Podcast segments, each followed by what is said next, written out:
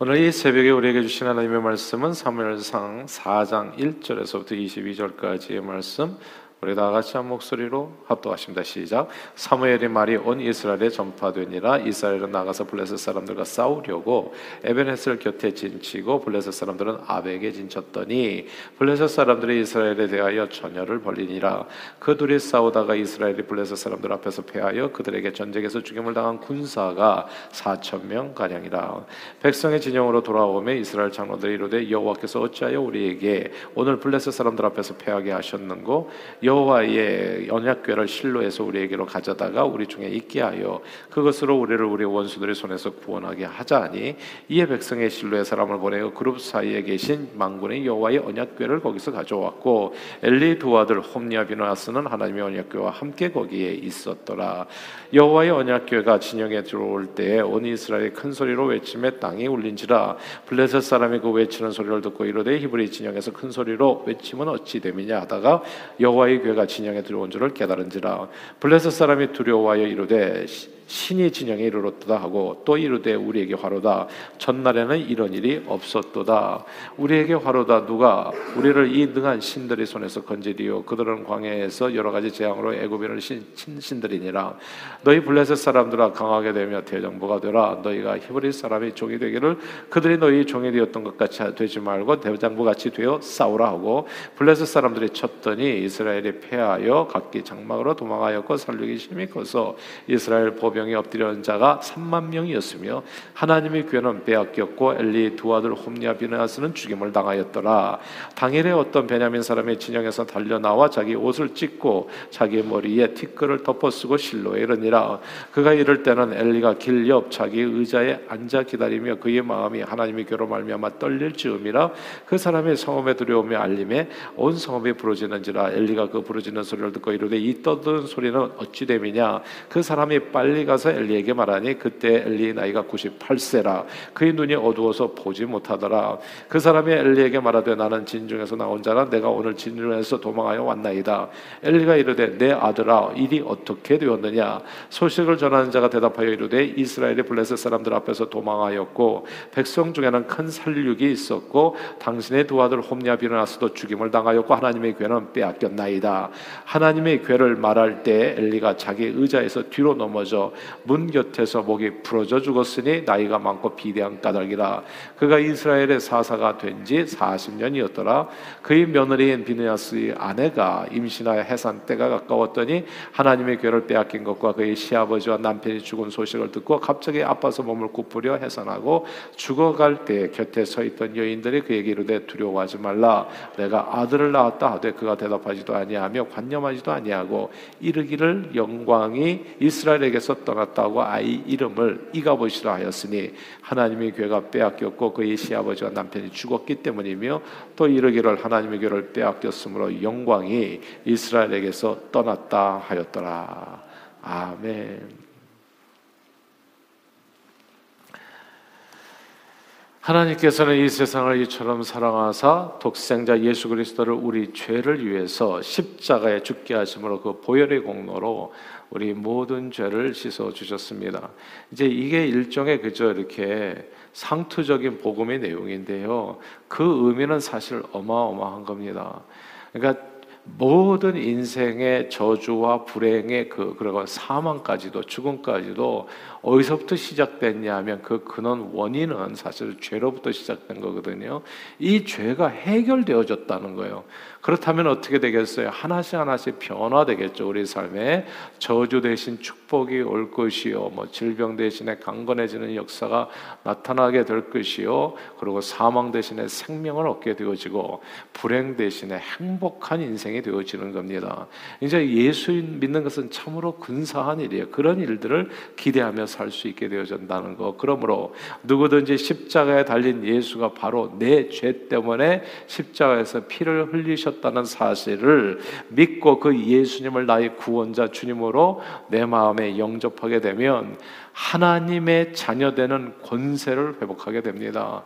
부자 되는 길이 뭡니까, 여러분? 열심히 일해서 부자 될 수 있어요. 그렇죠? 땀 흘려서 일해서 고, 고통스럽게. 근데 이게 혼자 자수성가해서 이렇게 부자 되는 사람은 그 부를 제대로 누리지를 못하더라고요. 부자를 만들어 놓고 죽더라고요, 보니까. 자수성사에서. 누가 부를 누리느냐? 가만 보니까 부자 아빠, 엄마를 둔 아이들이 누리더라고. 태어날 때부터 그 부를 누리더라고요. 자수성가 하신 분들은 열심히 먹을 것 안 먹고 입을 것 안 입고 돈 모아가지고 그래가지고 부자가 돼요. 근데 나이가 많아서 비행기도 못 타고 다녀 힘이 없어가지고. 근데 비행기를 누가 타고 다니냐? 자기 자식이 타고 다니는 거야. 손주들이 타고 다니고. 예, 이게 이렇게 되더라고요. 진짜 복 받는 게 뭐냐 하면 부자 아빠 두는 거예요. 그게 신앙생활입니다. 하나님이 내 아버지인 줄 모르고 살았던 사람, 이게 엄청난 빽이거든요. 근데 예수를 믿는 순간에 하나님의 자녀되는 권세가 회복돼서 운명이 바뀌는 겁니다. 팔자가 바뀌는 거고. 불행이 뭔지를 모르게 돼요. 이런 삶이 진짜 이렇게 멋진 삶이 예수 믿는 그 바로 그 길입니다. 하나님의 자녀되는 권세를 회복해서 이 땅에서도 행복하게 살 뿐만이 아니라 죽어서는 더욱 행복한 거죠. 그러니까 정말 이 세상에 살 때는 예수 안 믿는 사람도 웬만큼 살아가요. 다 하나님이 그냥 그렇게 뭐라 그럴까 세상 말로 이렇게 째째하신 분이 아니라서 예수 믿지 않기 때문에 너는 죽어라 이거는 아니에요. 그러니까 예수 안 믿어도 이 땅에서 그냥 햇빛과 비가 다 공평하게 내리거든요. 그러니까 예수 안 믿어도 이 땅에서 120년 사는 데는 별 큰 문제가 없어요. 그러니까 구분이 잘 안 돼요. 그러나 눈을 감는 순간에는 확실하게 구분이 되죠. 빛과 어두움처럼. 그러니까 영생을 얻게 하려 함이라. 이 영생은 울어도 안 되고 힘써도 안 되고 돈으로도 안 되고 어여뻐도 안 되고 머리가 좋아도 갈 수 없는 것이 바로 영생인데 하나님의 자녀만 들어갈 수 있는 그 영생의 길을 예수 십자가 보혈을 믿고 예수님을 내 마음의 구원자 주님으로 영접할 때 그 놀라운 축복을 하나님께서 우리에게 선물로 주시는 겁니다. 예수 믿는 것은 그러므로 참으로 놀라운 일입니다. 예수 믿어서 죄 씻음 받고 하나님의 거룩한 백성, 성도라고 부르죠. 이 성도가 된 사람들은 일평생 하나님의 선하심과 인자하심을 그리스도의 이름으로 누리게 됩니다. 언제나 성령 충만으로 하나님의 임재와 능력이 함께하여 들어오고 나가고 복을 받고 후손이 복을 받고 그가 하는 모든 일들이 형통하게 됩니다. 복을 받는다는 그 얘기가 무슨 트럼프 타워 두 개 세우듯이 롯데 61층 세우듯이 뭐 그런 복도 받을 수 있겠지만 그런 것이 전부가 복이 아니죠 사실은. 그냥 내 먹고 살 수 있는 평안하게 만 평안하게 그렇게 살아가고 언제나 행복감을 누리면서 살아갈 수 있다면 그 사람만큼 복 받은 사람은 없을 거예요. 그런 역사가 일어나게 된다는 거 예수를 믿게 되면 BC AD before Christ 아노도미니 예수 믿기 전과 후의 삶이 완전히 달라지게 됩니다. 예수를 믿게 되면 유혹의 욕심을 따라 행하던 옛사람의 구속을 다 벗어버리게 되고 의와 진리와 거룩함으로 지으심을 받은 새 사람으로 살아가게 됩니다. 사람이 멋있어져요. 사람이 인격적으로도 사람이 괜찮아져요. 이 before and after가 진짜 완전히 달라져요. 예수를 모르던 과거에는 죄의 종노릇하며 온갖 더럽고 악한 생각과 말과 행동으로 살았지만 예수를 알고 믿게 된 후에는 의의 종이 되어 slave to righteousness. 의의 종이 되어서 더럽고 악한 말과 생각과 행실을 다 버리고 심령으로부터 새롭게 되어 하나님의 선하시고 기쁘시고 온전한 뜻이 분별하게 되며 하나님의 영광을 위해서 우리 몸을 거룩한 산제사로 드리는 삶을 살게 됩니다. 우리 교회만 해도 사실은 뭐 많은 일들이 있죠. 선교가 근데 정말 굳이 하는 일에 앞장서고 뭐 우리가 뭐 그냥 세상에서 누구처럼 엄청난 부자라서 대기업 회장님 그런 게 아니라고 하더라도 우리는 남을 도우면서 살아요. 섬기면서 살고 진짜 나름대로 주어진 분량에 따라서 행복한 삶을 살아가요. 그러니까 주의 영광을 위해서 우리 삶을 거룩한 삶으로 내어드리면서 살아가게 된다는 것. 예수 믿기 전에는 먹든지 마시든지 무엇을 하든지 자신의 영광을 위해서 살지만 살아가지만 그래서 우리는 명품이 중요하고 좋은 차가 중요하고 뭐 이런 이런 게 목표가 아니었어요. 그러니까 예수 믿는 사람들 믿지 않는 사람들은 뻔해. 예. 물어보나 보나마나 뻔해요. 항상 마음의 생각이 어떻게 하면 하루라도 연장시켜서 건강하고 이 땅에서 좋은 거 잘 먹고 이렇게 잘 먹고 잘 살까. 그러니까 이게 오늘 죽거나 백년 후에 죽거나 별반 차이 없는 인생을 살아가게 되지만 예수 믿는 자의 삶은 완전히 다릅니다. 하루가 달라요. 그 하루를 살아가는 날 동안에 누군가가 예수 믿는 자로 인해서 행복해집니다. 세상은 조금 밝아지고요. 예수 믿은 후에는 먹든지 마시든지 무엇을 하든지 내 쾌락과 재미와 영광과 내 자신의 욕망을 채우는 것이 아니라 하나님의 영광을 위해서 남을 도우며 섬기며 사랑하며 살아가게 된다는 거 이게 놀라운 일입니다. 그리고 하나님의 나라와 의를 먼저 구하여 그의 나라의 영광을 위해서 사는 자들을 위해서 하나님께서는 늘 그가 구하지도 않은 이 모든 것들을 더하여 주시는 축복으로 함께 해 주십니다. 예수 믿는 것은 참으로 놀랍고도 복된 일입니다. 그런데 예수님을 내 마음의 구원자와 주님으로 믿고 영접했다고 선포한 거룩한 백성들이 여전히 예수 믿기 전에 삶을 청산하지 못하고 죄의 종로를 타면서 살아간다면 어떻게 될까요? 교회 다닌다고 하는 사람들 가운데서 말하자면 여러 가지 뭐 이렇게 좋지 않은 일을 행한다면 거짓말하고 남을 속이고 빼앗고 아, 그리고 이런 못된 짓을 하면서 살아간다면 어떻게 되겠냐고요. 예수 믿노라 말하고 성경책 들고 교회당에 가는 성도가 하나님의 영광을 가리우는 그런 음란하고 악한 삶을 살아갈 때는 어떻게 될까요? 이제 그 얘기가 오늘 본문의 이야기입니다. 오늘 본문의 구약 시대 엘리 제사장 시절에 소위 하나님을 아는 하나님의 백성이라는 이스라엘 백성과 하나님을 전혀 모르고 이방 우상 신들을 섬기는 블레셋 백성들 사이에 전투가 벌어집니다. 이게 뭐 살다 보면 이런저런 전투가 있잖아요. 그래서 뭐 부부 싸움도 있을 수 있고 그 다음에 또 이렇게 세상에서도 경제도 전쟁이고 무역도 전쟁이고 우리가 전쟁이라는 말은 뭐 전쟁 치르듯이 살아간다는 얘기를 하는데 이런 저런 전쟁은 항상 있는 거예요. 그러니까 이 옛날에도 블레셋 백성도 하나님을 모르는 백성과 하나님을 아는 백성, 소위 하나님을 안다고 말하는 백성이죠. 전투가 벌어진 거예요. 아, 이렇게 전투가 벌어지면 누가 이겨야 되겠지? 당연히 하나님을 아는 백성들이 전투에서 이겨야죠. 사업 전쟁에서도 이겨야 될 거고 경제 전쟁에서도 이겨야 될 거고 다 이겨야 될 겁니다. 우리는 예. 어떤 전투에서 이제 하나님을 믿는 사람들이 진다면 말이 되겠어요. 근데 이스라엘 백성들은 뜻밖의 큰 패배를 경험하게 됩니다. 무려 4천 명이 그 전쟁에서 죽었어요. 어떻게 하나님을 예배한다고 하는 하나님을 안다고 말하는 백성들이 하나님을 전혀 모른다고 주장하는 백성들에게 패배할 수 있냐고 그것도 대패.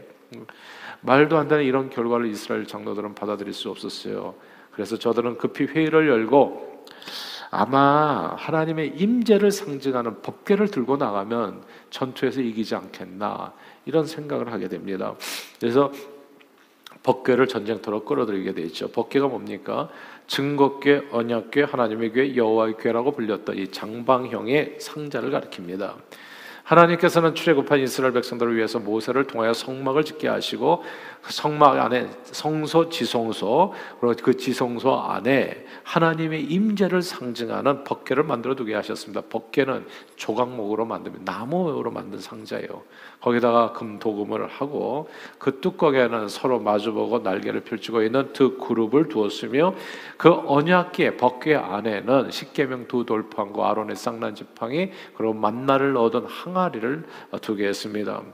이 지성소에 있는 언약궤는 하나님과의 만남의 장소였고 이곳에서 하나님께서는 자신의 뜻을 계시해 주셨습니다. 그러니까 이 성전에서 와서 기도할 때마다 너 여러분 꼭 기도하세요. 그리고 때로는 어떻게 어, 어, 왼쪽으로 가야 될지 오른쪽으로 가야 될지 잘 모르겠거든 기도를 하세요. 진짜 하나님께서 응답을 주세요. 마음에 확신을 주시고 평강을 주십니다. 이게, 이게 새벽 기도를 절대 가볍게 생각하지 마세요.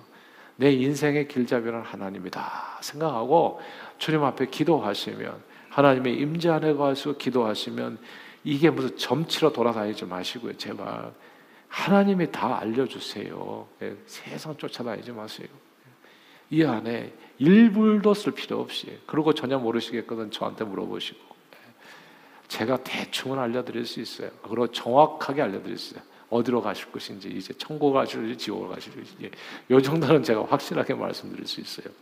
그러니까 하여튼 이렇게 주님 앞에 나와서 기도할 때 하나님께서 역사해 주시는 그 언약계가 바로 그런 존재였다는 겁니다. 이스라엘 백성을 인도하는 하나님의 임재를 상징. 그래서 출애굽한 이스라엘 백성들은 가나안 땅을 들어갈 때 언약궤를 앞세우고 요단강을 건넜고요. 갈라서 건넜고 여리고를 함락시킬 때에도 언약궤를 메고 일곱 바퀴 반을 돌아가지고 여리고 성이 무너졌던 겁니다. 법궤의 능력을 잘 아는 이스라엘 백성들은 법궤를 앞세워서 전쟁을 치르면 반드시 블레셋을 물리치고 승리할 줄 알았습니다. 그런데 놀랍게도 법궤를 메고 나간 전투에서 이스라엘 백성들은 형편무인 지경으로 당하게 됩니다. 그 전에 첫 번째 전쟁에서는 4천 명밖에 안 죽었잖아요. 근데 두 번째 법궤를 들고 나갔을 때는 무려 3만 명이 죽습니다. 거의 10배가 죽어요. 그리고 그 전, 전투에서 아주 참혹한 일이 벌어집니다. 그 말씀이 오늘 본문 11절 말씀입니다. 11절 한번 같이 한번 읽어볼까요? 11절 시작. 하나님의 괴는 빼앗겼고 엘리 두 아들 홈니와 비느야스는 죽임을 당하였더라. 아멘. 11절 말씀. 예. 하나님의 괴는 빼앗겼고 엘리 두 아들 홈니와 비느야스는 죽었다. 예. 아, 전쟁에서 이겨 보겠다고 법궤를 들고 나갔는데 더 많이 죽고 법궤도 빼앗기고 제사장도 죽고 완전히 폭망해 버린 겁니다. 오늘날로 말하자면 이렇게도 얘기가 될 수 있어요. 예수 믿고 풍성한 삶을 누리고자 교회 다니면서 신앙생활을 했는데 교회 분쟁이 일어나서 교회 문을 닫고 목사님은 떠나버리고 사업은 망하고 아이들은 방황하고 그리고 가정은 깨지고 예수 모르는 사람보다도 더 못한 인생으로 교회 다니다가 폭망해 버린 경우가 된 겁니다. 이게 되게 질문이 되잖아요. 그럼 교회는 뭐하러 다니나? 예수는 뭐하러 믿나? 이스라엘 백성들이 너무 당황한 거예요. 법궤를 모시고 예배 드리고 제사 드리고 맨날 소 잡고 양 잡고 해가지고 피를 흘리면서 이스라엘 다섯 가지 제사를 열심히 신앙생활 한다고 했는데 전쟁에서 이기지도 못한다면 인생의 실제적인 문제가 해결이 하나도 안 된다면 그럼 뭐하러 예수를 믿었어요? 왜 교회를 다녔어요? 이제 이런 어려움, 이런 질문이 생기게 된 겁니다.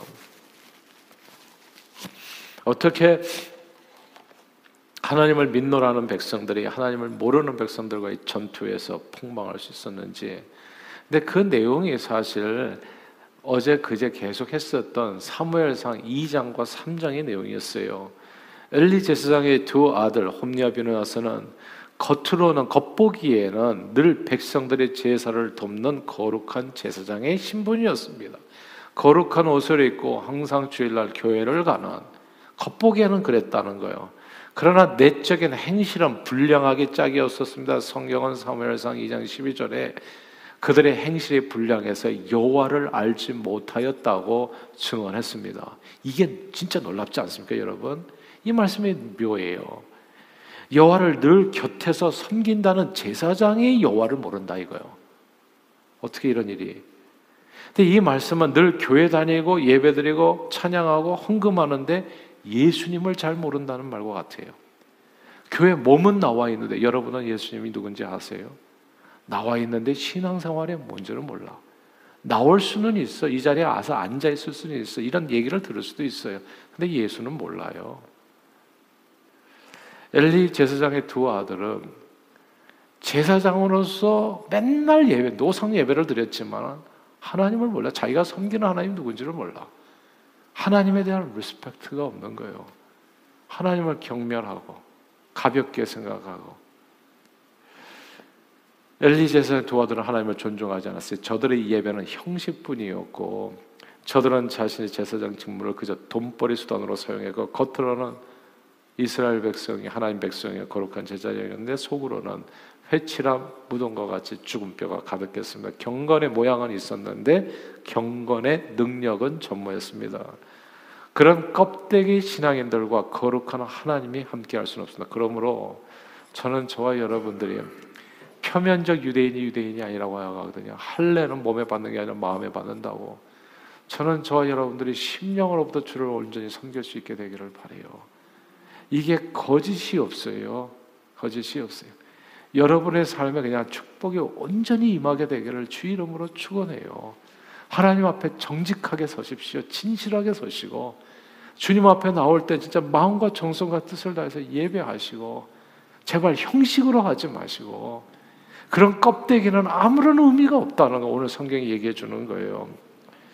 껍데기 신앙인과 거룩한 하나님이 함께 할 수는 없어요. 사실 언약계는 조각목에 금도금 입힌 상자일 뿐이에요. 거룩한 하나님의 임재와 그 언약계가 함께하지 않으면 이 언약계는 아무 능력도 없는 박스 누가 박스를 가져가고 오고 뭐 진짜 UPS에서 박스 옮기는 거 그런 박스 같은 내용밖에 아무것도 안 되는 거예요. 그래서 우리는 여기서 아주 중요한 사실 한 가지를 깨닫게 돼요. 나와 함께 하시는 언약궤가 그 영광과 능력을 내 삶에 나타내서 내 인생을 정말 복이 되게 하기 위해서는 언약궤 안에 있는 만나를 먹고 그 안에 있는 식겸은 돌판에 순종해서 아론의 쌍난 지팡이 그 말씀을 따라서 지팡이 인도를 받아야 된다는 사실입니다. 하나님의 뜻이 아니라 자기 뜻대로 자기 마음대로 자기 영광을 위해서 살면서 자기 유익을 위해서 하나님을 이용하려고 하는 신앙 태도는 그 자체로 아무런 영향력도 없고 능력도 없고 축복도 없는 세상 사람보다도 못한 예수 뭐하러 믿냐고요. 교회 가지고 시간 낭비지.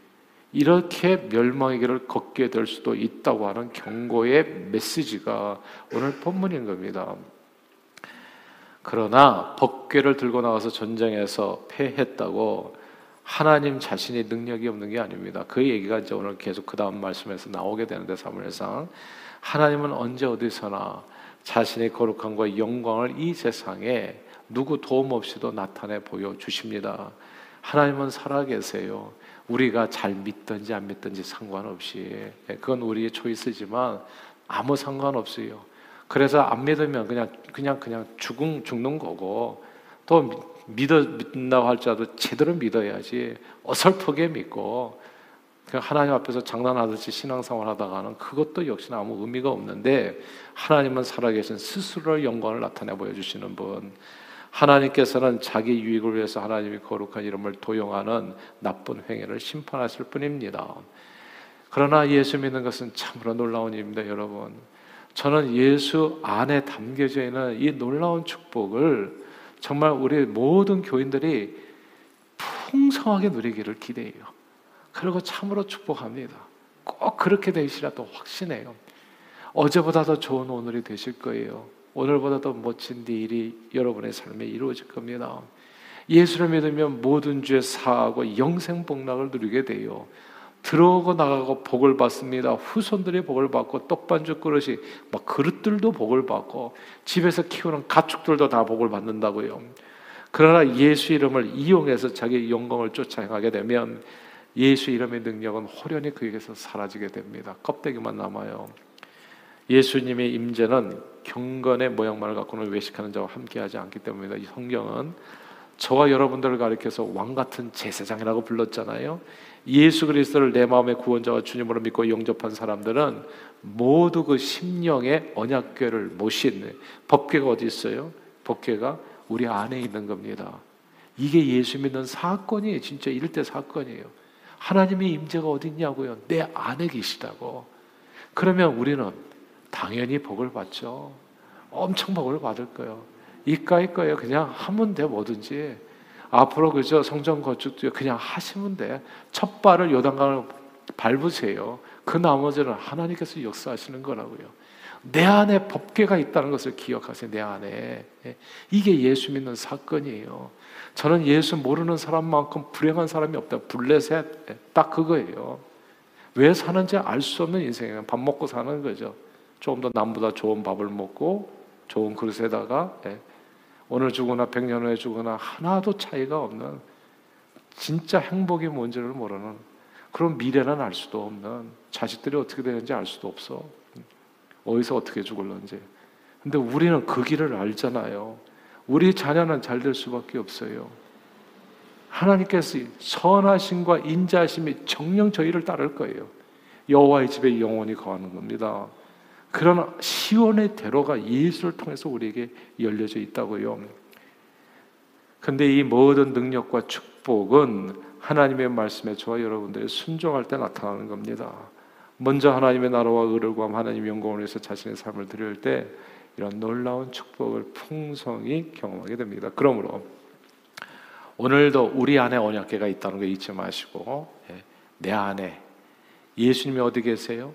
내 안에 있다고 얘기했잖아요. 이 안에. 예. 이게 그리스도의 임재입니다. 성령님이 내 안에 계신 거예요. 언약계가 어디 있습니까? 내 안에 있다고요. 언약계를 뺏기지 마세요. 예. 이게 사소한 일에 그냥 인간의 개인적인 욕심과 뭐 이렇게 세상 쾌락을 쫓아서 헤매이다가 이 언약궤를 뺏기지 마세요. 이 언약궤를 뺏기는 수모를 당하지 않도록 오늘 이 새벽과 같이 늘 하나님의 말씀 앞에 겸손히 자신을 낮춰 순종하심으로 하나님께서 주시는 지금까지 여러분이 복을 많이 받았다고 하지만 그건 시작도 안 한 거예요. 앞으로 주실 하나님의 축복은 더욱더 놀라운 겁니다.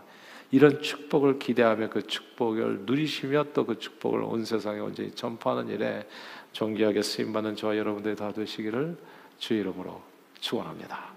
기도하겠습니다. 하나님 아버지 오늘도 이 아침에 언약계가 내 심령에 있다는 것 주님의 임재가 예수님이 어디 있습니까? 내 마음에 있는 겁니다.